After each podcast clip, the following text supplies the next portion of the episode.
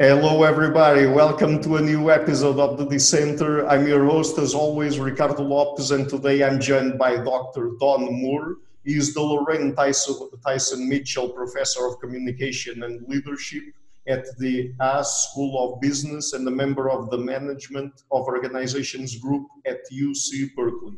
Prior to Haas, Dr. Moore served on the faculty at Carnegie Mellon University's Tepper School of Business, where he held the Carnegie Bosch, Bosch Chair. His research interests focus on overconfidence, including when people think they're better than they are, when they think they are better than others, and when they are too sure they know the truth. And is the author of a new book, perfectly confident how to calibrate your decisions wisely. So when I release this podcast, uh, I guess that the book is soon to be out or it's already out. So uh, be, uh, so pay attention to it if it's already out and the, this coronavirus crisis is already over go out and buy it if not then go to the amazon link i will leave in the description box and uh, and buy it. So because we shouldn't be too overconfident about the prospects for the virus pandemic being resolved by the end of May. Uh, yeah, unfortunately, I, I agree. so, okay, so uh, let's start with, I guess, a simple question. Uh, so, in your book and your work, you focus a lot on overconfidence. But what is confidence to begin with? It's an excellent question. People use the term confidence in lots of different ways in everyday usage and in common language. In my scientific work, I have a very clear and specific definition of what confidence is and what overconfidence is. So, confidence is your belief in the likelihood of positive outcomes, your abilities, your superiority, or your knowledge. And overconfidence is when you're more confident than the facts can justify. When you have excessive faith in your abilities, when you're overly optimistic about good outcomes, or when you have excessive faith in the accuracy of your own knowledge. Mm-hmm.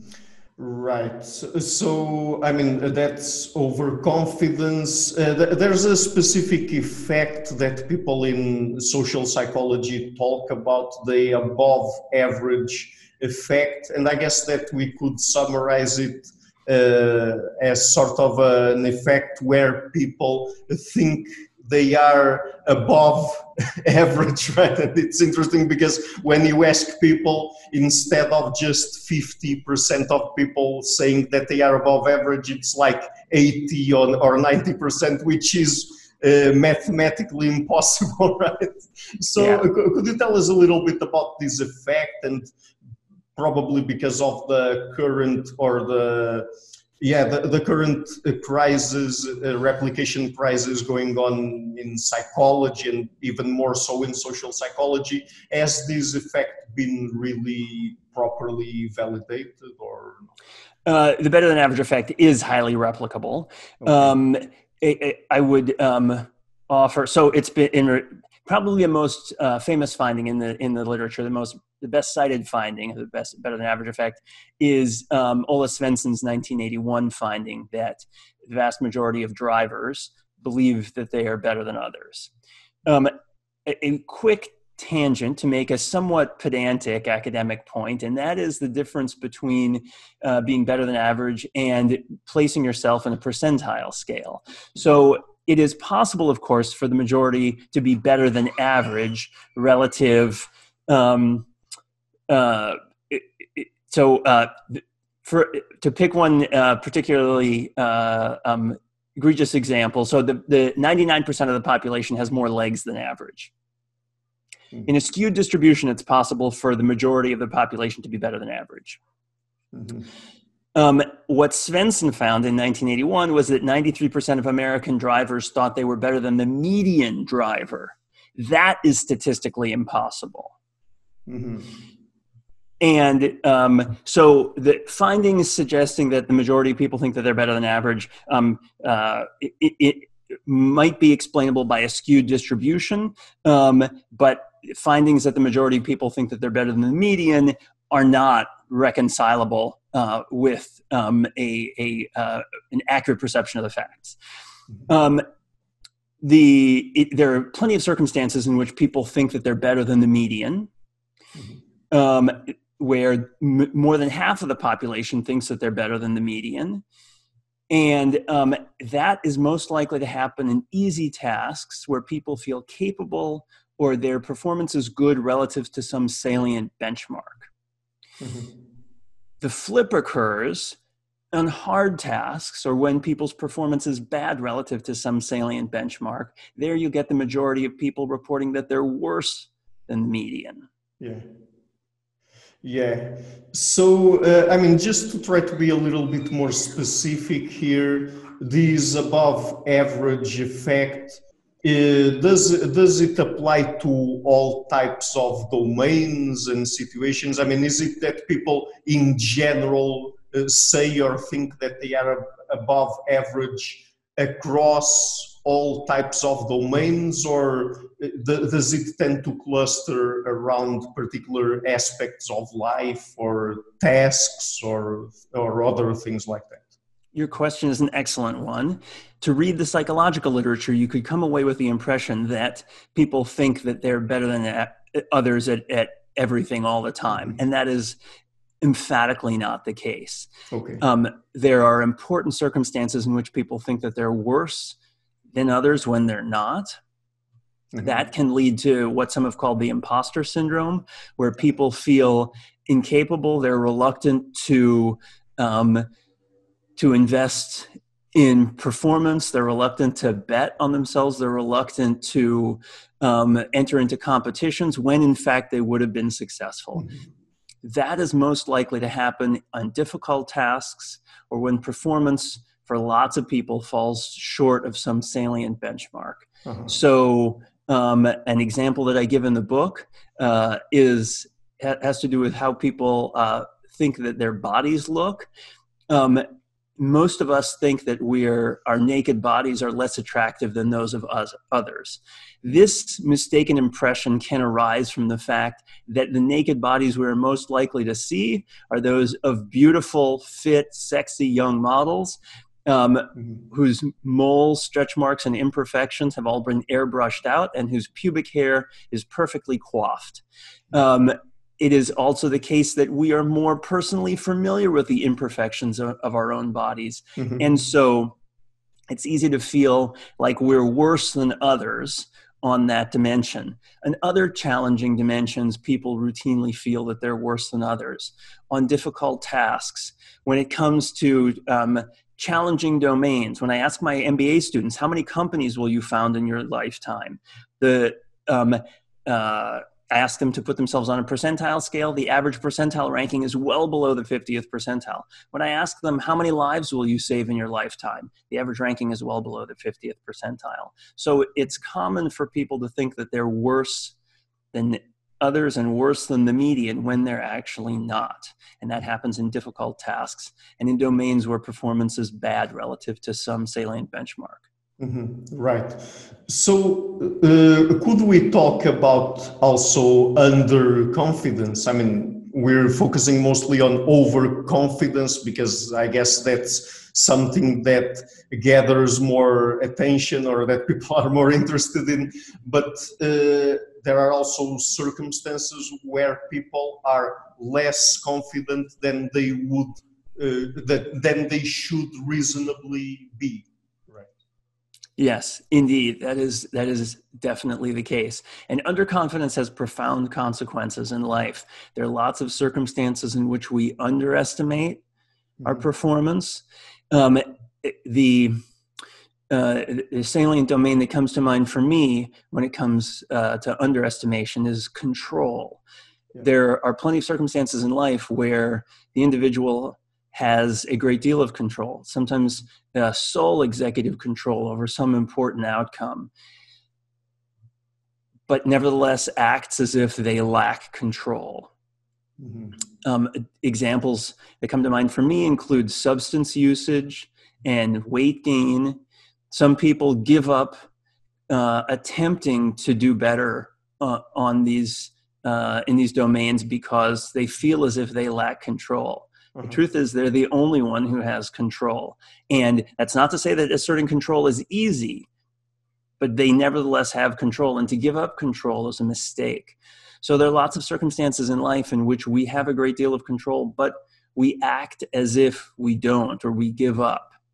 Um, that stands in contrast to what psychologists have studied under the heading of um, uh, the illusion of control, wherein people assert control in situations where they actually have none. These would qualify, uh, situations that would qualify under the illusion of control include chance events, uh, where people try to exert some sort of superstitious level of control by um, engaging in um, uh, magical or um, uh, sort of um, uh, superstitious behavior that that really has no influence on the outcome that they care about. Mm-hmm. Right, and uh, perhaps we could also connect that a little bit with the. Um, I mean, I, am missing now the first word, but the attribution error, where people uh, think about, for example, something happens and they attribute uh, guilt or or uh, or also um, merit to people who can perform certain kinds of tasks or are able to do certain kinds of things. Uh, and and they say that for for example when something bad happens to them then it's basically the circumstances that are at fault. It's not really them but when they are able to perform uh, in a good way or they obtain something positive in their lives then they tend to be more dispositional, let's say. So we could we can also connect the, the what we're talking about with that kind of phenomenon. Right. Yes, indeed. Yeah. So um, some of the effects you're describing um, are rationalizable if we imagine that people intend success. So when they succeed, they can plausibly say, "Yeah, I intended that," and take credit for it. Yeah. Whereas when people fail, they rarely intend failure. And so they can plausibly deny, I didn't intend that. Um, it must be due to some other cause. But of course, um, in any given instance, there's a complex interplay of individual agency, the degree to which you can assert control over some outcome, and external factors outside of your control influencing your performance. Yeah. Uh, and I mean, uh, I'm, I'm not sure if you're interested in trying to apply uh, some sort of, for example, evolutionary lens to explain where these sorts of phenomenon like overconfidence come from, where they stem from. But what would you say, even from a social psychological perspective, that people have to gain from being overconfident? Your question is an excellent one. Um, evolutionary explanations are important to consider and at some level must be true. Mm-hmm. We evolved. Sure. And the features of our um, brains that come uh, pre prepared to orient our thinking in particular ways were no doubt influenced by the ancestral environment in which we evolved. Yeah. That is undeniable the infuriating feature of every evolutionary explanation is that it posits some ancestral environment whose influences we can speculate about endlessly, but we cannot test. And in that sense. So uh, let me just interrupt you there. You're mentioning, yeah. you're referring to that concept that evolutionary psychologists like Leda Cosmides and John Tooby call the evolutionary uh, environment of adaptedness or something like that. Right. Um, more broadly than that, it's impossible. We can't know for certain the conditions under which our ancestors in the African savannah evolved. And so can only speculate about the evolutionary pressures present in those circumstances. And it is um, distressingly easy to be able to make up stories um, by imagining some uh, ancestral evolutionary pressure that could have made some idiosyncratic feature of uh, human traits adaptive in that context. Yeah. And it's um, we can't run tests to verify that any particular feature of human psychology or physiology was actually influenced by evolutionary pressures. Yeah, so there's maybe, endless speculation. Maybe at best we have some proxies nowadays, like uh, studying uh, hunter-gatherer societies, modern hunter-gatherer societies, right? And w- the degree to which they're similar to the yeah. um, ancestral environment in which uh, our forebears evolved is again a matter of, of active hot debate but um, it, is undeniably the case that there are circumstances in which the expression of confidence is very useful to individuals in, in modern society, independent of whether they were useful to our ancestors. And no doubt they were. So, um, confidence gives you the courage to enter competitions. And that is essential it, it's an essential input to wise decision making you as an individual seeking your own self-interest want to make wise choices about which competitions to enter if the expected value of entry is positive, yes, you should go for it. And underconfidence dissuades us from entering competitions at which we could have been successful. So that courage is essential to wise decision making. How brave should you be? You should be as brave as the facts can justify. If the expected value of entry is positive, go for it. Mm-hmm. But deluding yourself into thinking you're going to succeed when you're not is of questionable value. Mm-hmm. Now, your question gets at this interesting domain of social expression and the degree to which it's useful for me to express confidence because it persuades others yeah. to believe in me. Mm-hmm. It's possible that by expressing confidence in myself, I can attract investors in my startup company. Yeah. I can attract customers and employees. And that confident, or I can attract voters. Politicians express a great deal of confidence about all sorts of things. Mm-hmm. Sometimes and and, and also mates, right? Exactly. Yes, it can yeah. be useful for attracting mates. People find confidence attractive in others. Mm-hmm. So um, that raises interesting questions about the circumstances under which such a displays may be beneficial to the individual. Mm-hmm. My research suggests that there are lots of circumstances in which um, the display of confidence is helpful. It gains you status in social groups. Um, it is more likely to get people to bet on you or invest in you or commit to you. But it comes with risks because if the confidence you've expressed is actually overconfidence, it runs the risk of being exposed mm-hmm. as delusion or lies or hypocrisy. And then that will cost you social status mm-hmm. following that exposure. Mm-hmm.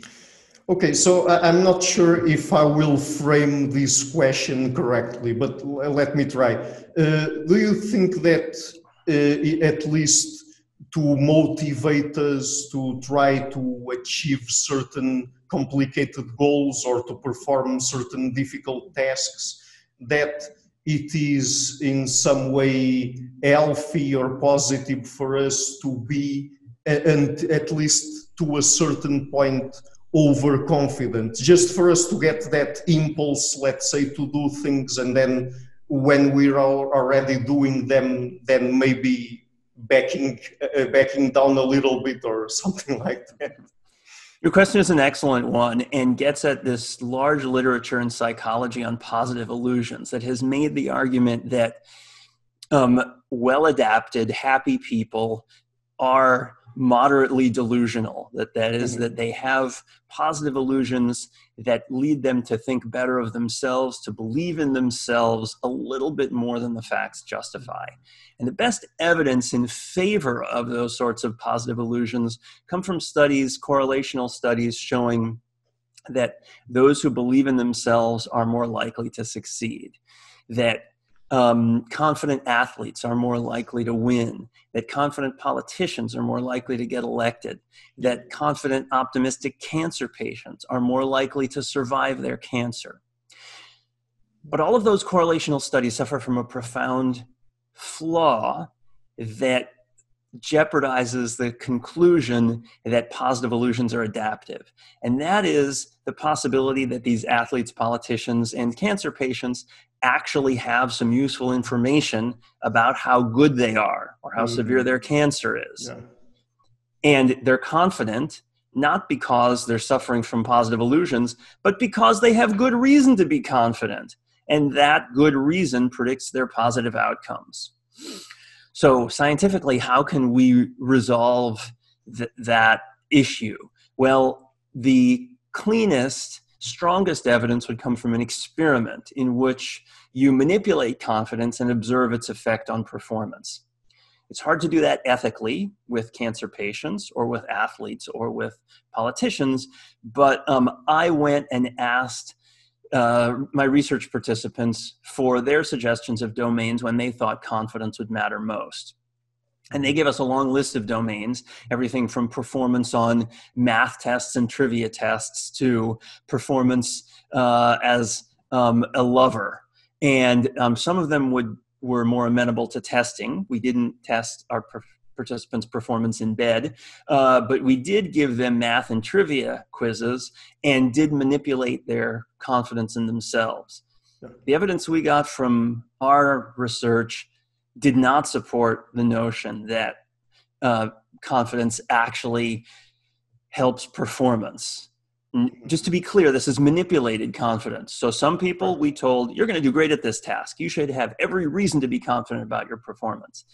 Now, that is a manipulation of confidence independent of actual ability at math or ability to answer trivia questions or the other tasks, the athletic tasks that we use in our lab. And so there's reason to worry that our manipulation of confidence um, was different from the way confidence manifests itself in real life. And I, I'm, I'm sympathetic to those concerns. But if the question is whether you should fool yourself into being more confident, I don't think the evidence supports that so, sort of self deception is actually beneficial. And in fact, it can get you into trouble if it leads you to undertake risks that will fail or to behave in arrogant ways that wind up um, being contradicted by the facts or making you look like an overconfident jerk. Mm-hmm.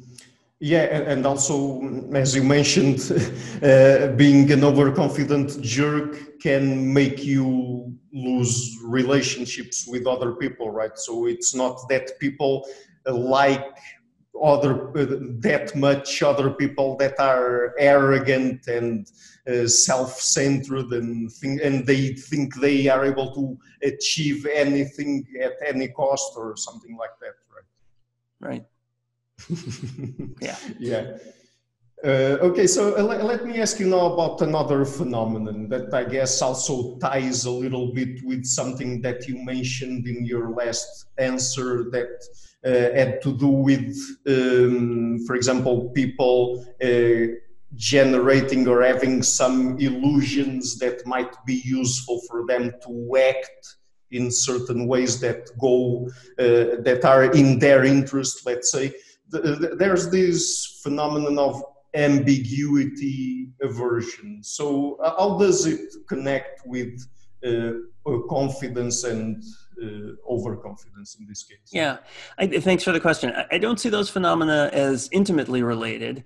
Um, ambiguity aversion leads people to um, avoid situations or decline prospects or bets that are ambiguous, where we mm-hmm.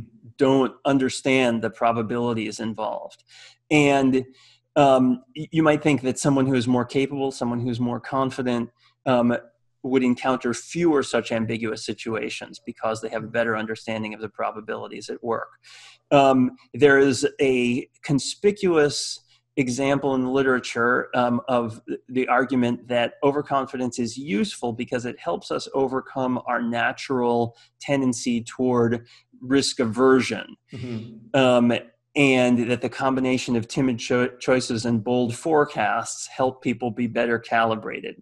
Yeah. Um, while um, I don't, I can't rule out the possibility that some there are circumstances in which these two biases counteract each other. Um, it's not a particularly parsimonious scientific explanation that holds mm-hmm. that we have these two opposing biases and imagines that somehow they perfectly balance each other. Of course, they don't. Um, and I'm skeptical of the notion that they somehow evolve together. Um, again, not very parsimonious. It would be better to design an organism that's just well calibrated and has accurate beliefs about the truth. Mm-hmm. Right. And what about uh, over precision? I mean, what is it about and does it connect with overconfidence or not? Thanks for that question. A great deal of my scholarly work attempts to distinguish the different ways in which overconfidence has been studied. Overestimation is thinking that you're better than you are. Overplacement is thinking that you're better than others when you're not. That's uh, better than average effect. And over precision is the excessive faith that you know the truth. Mm-hmm. It manifests itself in all sorts of different ways. Um, often people being inappropriately sure that they're correct or that they're right, denigrating the perspectives and the insights that others have to offer, being reluctant to listen to others' advice, and being too willing to act or to bet on their own beliefs. Mm-hmm. Right. Uh, and uh, we've already mentioned or went through uh, different situations and contexts and things like that uh, where people tend to be overconfident or underconfident. But are there different forms of overconfidence or is it one single phenomenon? No, there are different forms and they don't move together. It's not like there's an underlying personality trait that makes you likely to overestimate your ability to deliver projects on time and be over precise in your judgment. In fact, in my research, I routinely find people being underconfident in some domains and overconfident in others. When I ask people how they've performed on tests in my lab, they will routinely underestimate performance but be over precise in that estimate. That is, they tell me, Oh, I did terribly on that test, and I'm sure I didn't get more than one or two right, when in fact they got four right. So, um, the different types of overconfidence and underconfidence can be can exist simultaneously and in inconsistent ways in the same domain. Mm-hmm. Right. Uh, so I, I, guess that we've been talking mostly how uh, underconfidence and overconfidence affect decision-making processes or mechanisms. But uh, are there other psychological aspects, like, for example, I don't know, emotional aspects and things like that that you also study and care about? And does overconfidence and underconfidence influence how people feel without necessarily having to think how it will affect directly their decisions? Your question is a good one and gets at a profound issue related to the experience of confidence. Mm-hmm. In my studies, I'm uh, focusing in on overconfidence. And so I must have some elicitation of confidence that is amenable to factual verification. I ask people how good they are and, and elicit reports on a scale from zero to 100. Uh, what, how, what percentage did you get right on this test? Or what percentage of other people are you better than? Or how, how likely is it that you're right about this opinion that you hold? Mm-hmm. I have to be able to get um, verifiable or falsifiable beliefs. Mm-hmm. And it turns out that those sorts of factual beliefs are only very weakly connected with people's emotional experience of that reality. Um, I struggled for a while to find correlations between my measures of confidence and measures of optimism, such as the life orientation test, one of the classic measures of, of optimism. Yeah. And uh, I had lunch with the, the, the test's author, Michael Scheier, a colleague at Carnegie Mellon University, and confessed to him, I can't get my measures of overconfidence to correlate with your optimism scale. And to my profound astonishment, he said, Oh, I wouldn't have expected it to correlate. Mm. I, I was amazed, and and yeah. I've spent years thinking about that response. It's true. I, I I often measure optimism, and it is very weakly correlated with the overconfidence that I measure, even when I'm focusing on beliefs about future events. When I ask, for instance, what's your probability of living past 70? Or what's your probability of contracting the coronavirus? Or what's your probability of getting divorced or going bankrupt? Those probability estimates are weakly correlated with the optimism people report feeling about their the future of their lives. Mm-hmm. And I think part of the answer to explaining that dissociation comes from the fact that our feelings about our state of, of well-being um, are so strongly driven by the counterfactuals we imagine that it's possible to um, be privileged wealthy prosperous fortunate but nevertheless feel bad because we have less than others in my book, I tell the story of the French billionaire who invested a substantial portion of his fortune with Bernie Madoff. Yeah. When he found out that Madoff had been running a Ponzi scheme and that his money had been lost, he locked himself in his New York office and slit his wrists. Mm. He was still one of the richest people in the world. Yeah.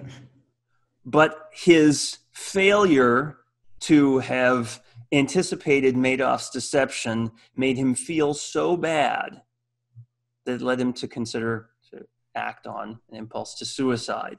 There are people, there are poor, sick people living in urban slums, vulnerable to many of life's most vicious privations, who nevertheless go through life happy.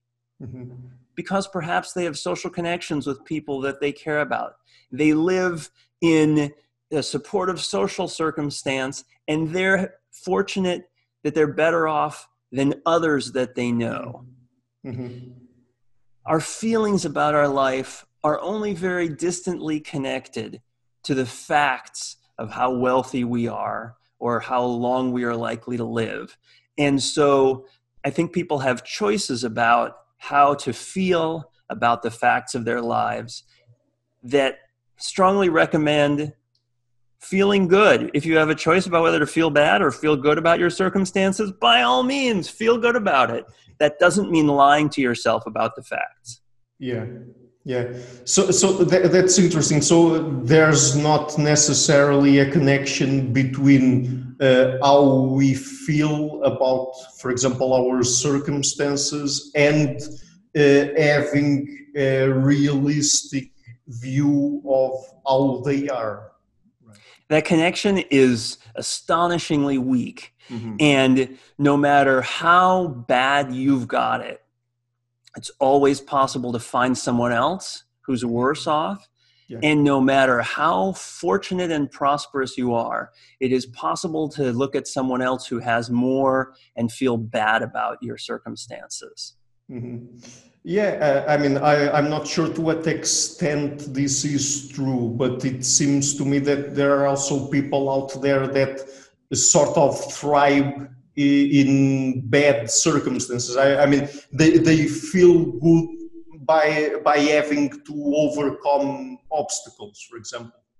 Yeah, yeah, and there are. It's easy to think of circumstances uh, where people challenge themselves that way. Mm-hmm. Um, I know plenty of avid uh, wilderness adventurers and mountain climbers who will happily admit that being out there on the mountain, freezing and in at risk of dying any second should a foot slip on the climb like that's scary and it's mm-hmm. uncomfortable and it's lonely but that the thrill of adventure drives them on yeah. and they intentionally seek out exactly those sorts of challenges because it makes them feel alive um, which raises interesting questions for how we think about utility. But I completely agree that there's some people who thrive in challenging circumstances and actually seek those out for themselves. Yeah, yeah, that's right.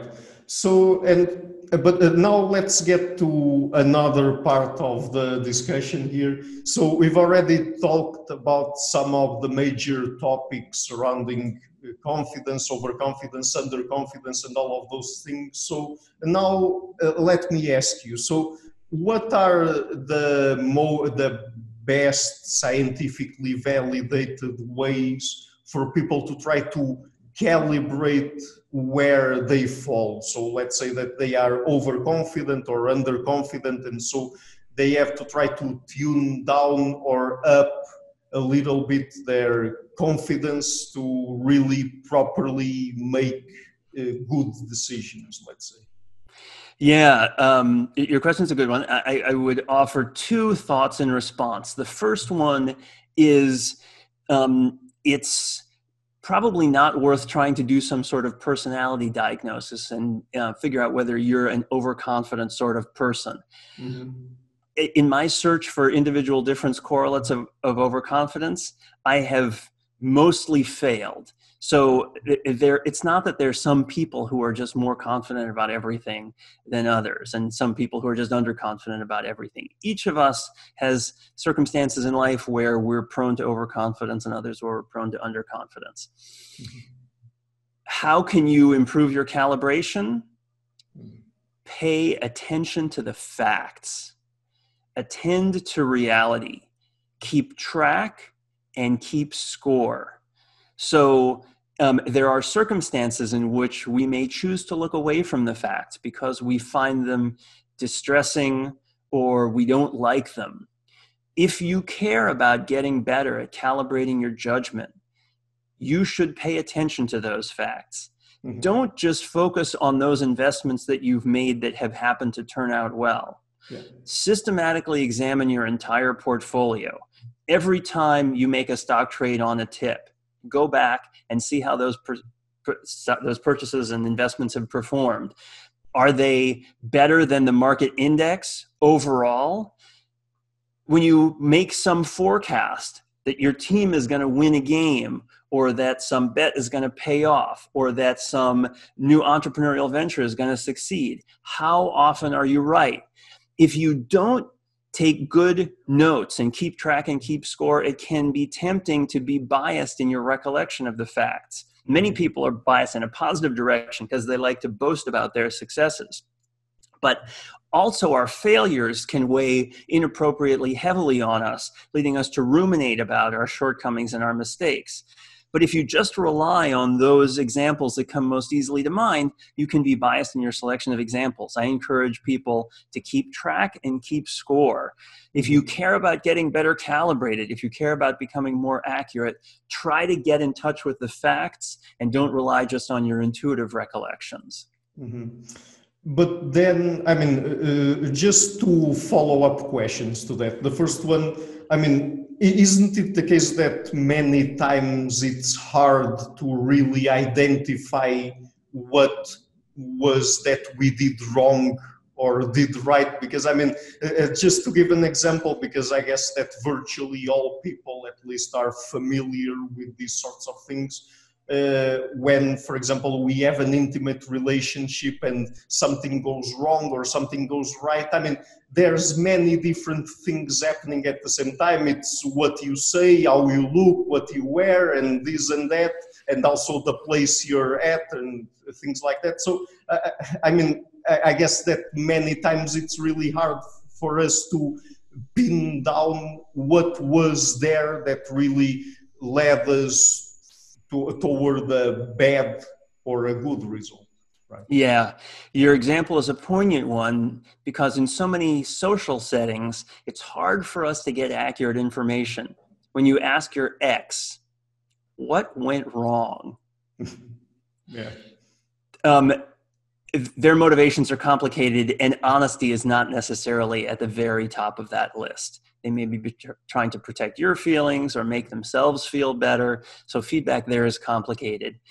um, there are lots of other consequential domains in which it is easier to implement the advice that I gave, where you have lots of uh, uh, lots of individual instances and you it's possible to get pretty clear feedback in each instance. So uh, other examples that i would focus on would include stock investing where there's a lot of data. You may be investing in lots of different individual companies or different indices and certainly you have lots of feedback over time. Day to day we make predictions and often let ourselves get away with being vague in those predictions. Every important decision depends on a prediction and getting better about making decisions uh, is is tremendously facilitated by being getting better at making predictions. I've worked with companies, for instance, that want to get better at making decisions about which products to launch or how much of a product to produce. And so they have to make forecasts of product demand from their customers in order to figure out how much to produce. Lots of companies do this in a sort of haphazard way and don't keep good records of their accuracy. By keeping good records, and trying to learn from each of those successes and failures, they can get better at it.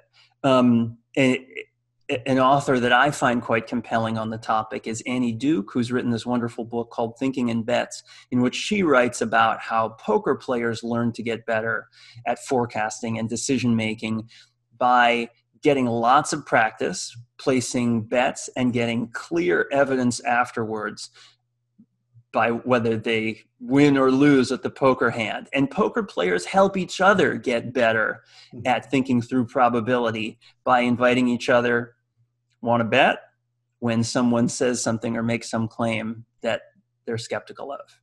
Mm-hmm.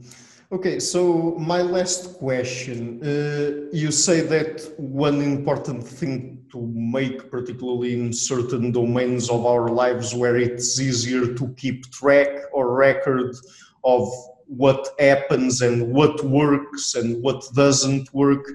Uh, I mean, I was just thinking that uh, if you have uh, lots and lots of data to work with, can't you get over time a little bit overconfident because you think that you have access to all of the important information out there and you are and with what we, you have you can't get things wrong or something like that yeah.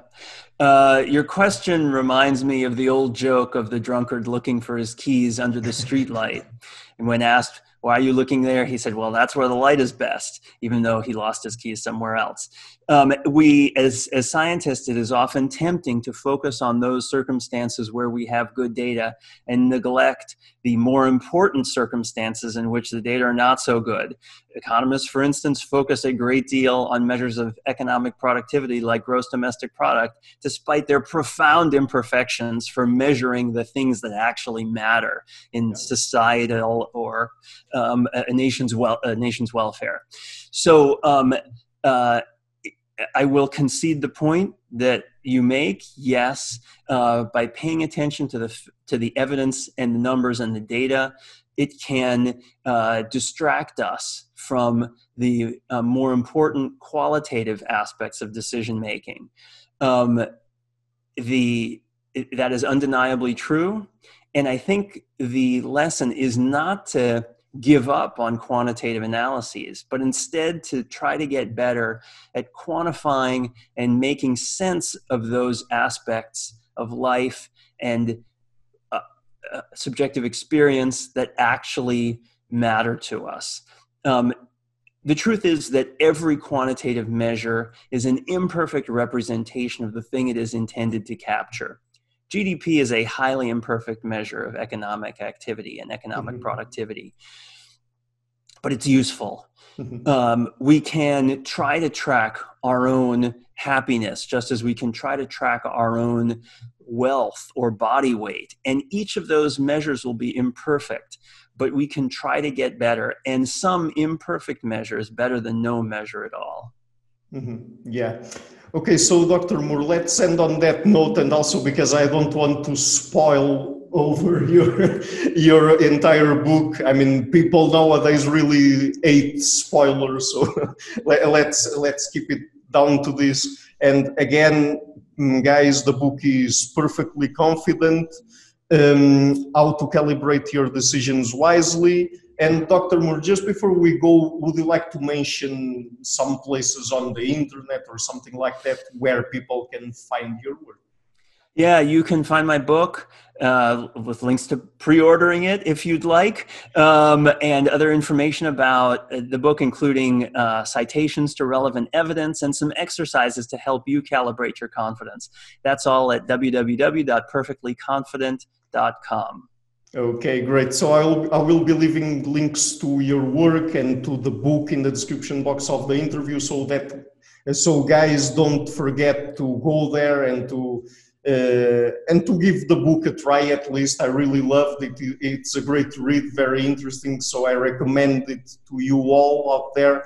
And Dr. Moore, thank you again for taking the time to come on the show, and it was a real pleasure to talk to you. It's been a delight. Thanks for giving me the chance.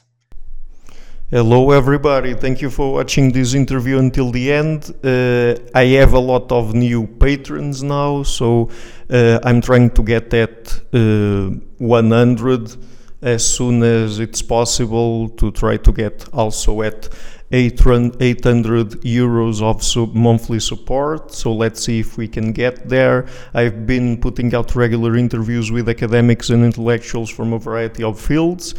And to keep the channel sustainable, I would like to ask you to visit my Patreon page and to consider making a pledge there, any amount you feel comfortable with. And otherwise, you can also make a one-time donation on PayPal or also um, you can monthly subscribe on PayPal. I have all the links in the description box of the interview. Otherwise, and if you like what I'm doing, please share it, leave a like, and hit the subscription button. I would also like to give a huge thank you to my main patrons and supporters Karen Litzke, Anne Blanchett, Per Helge Larsen, Lau Guerrero, Francis Ford, Hans Frederick Sunda. Ricardo Vladimiro, Craig Healy, Adam Castle, Olaf Alex, Jonathan Wiesel, David Diaz, Anian Kata, Jacob Klinkby, Matthew Whittingbird, Arno Wolf, Tim Hollosy, Henrik Ahlenius, John Connors, Paulina Barron, Philip Force Connolly, Jerry Mueller, Herbert Gintis, Rutger Voss, Bo Weingard, Rebecca Newberger Goldstein, Dan Demetriou, Robert Windiger, Rui Inácio, Arthur Coe, Marco Neves, Max Beilby, Colin Holbrook, Susan Pinker, Thomas Trumbull, Bernardo Seixas, Pablo Santurbano, Simon Columbus, Jorge Pinhe, Phil Kavanagh, Corey Clark, Mark Blythe, Rob, Roberto Inguanzo, Michael Stormer, Eric Neumann, Samuel Andreeff, Tiago Nunes, Bernard Hugney, Alexander Dan Bauer, Omari Hickson, Felicia Stevens, Fergal Cusson e Evan Bodrenko, Al Herzog, my producers is Arwebe, Rosie, Jim Frank, Lucas Stafiniak, Dr. Ian Gilligan, Sergiu Codreanu, Luis Caetano, and Matthew Lavender, and my executive producer, Michel Rugieski. Thank you for all.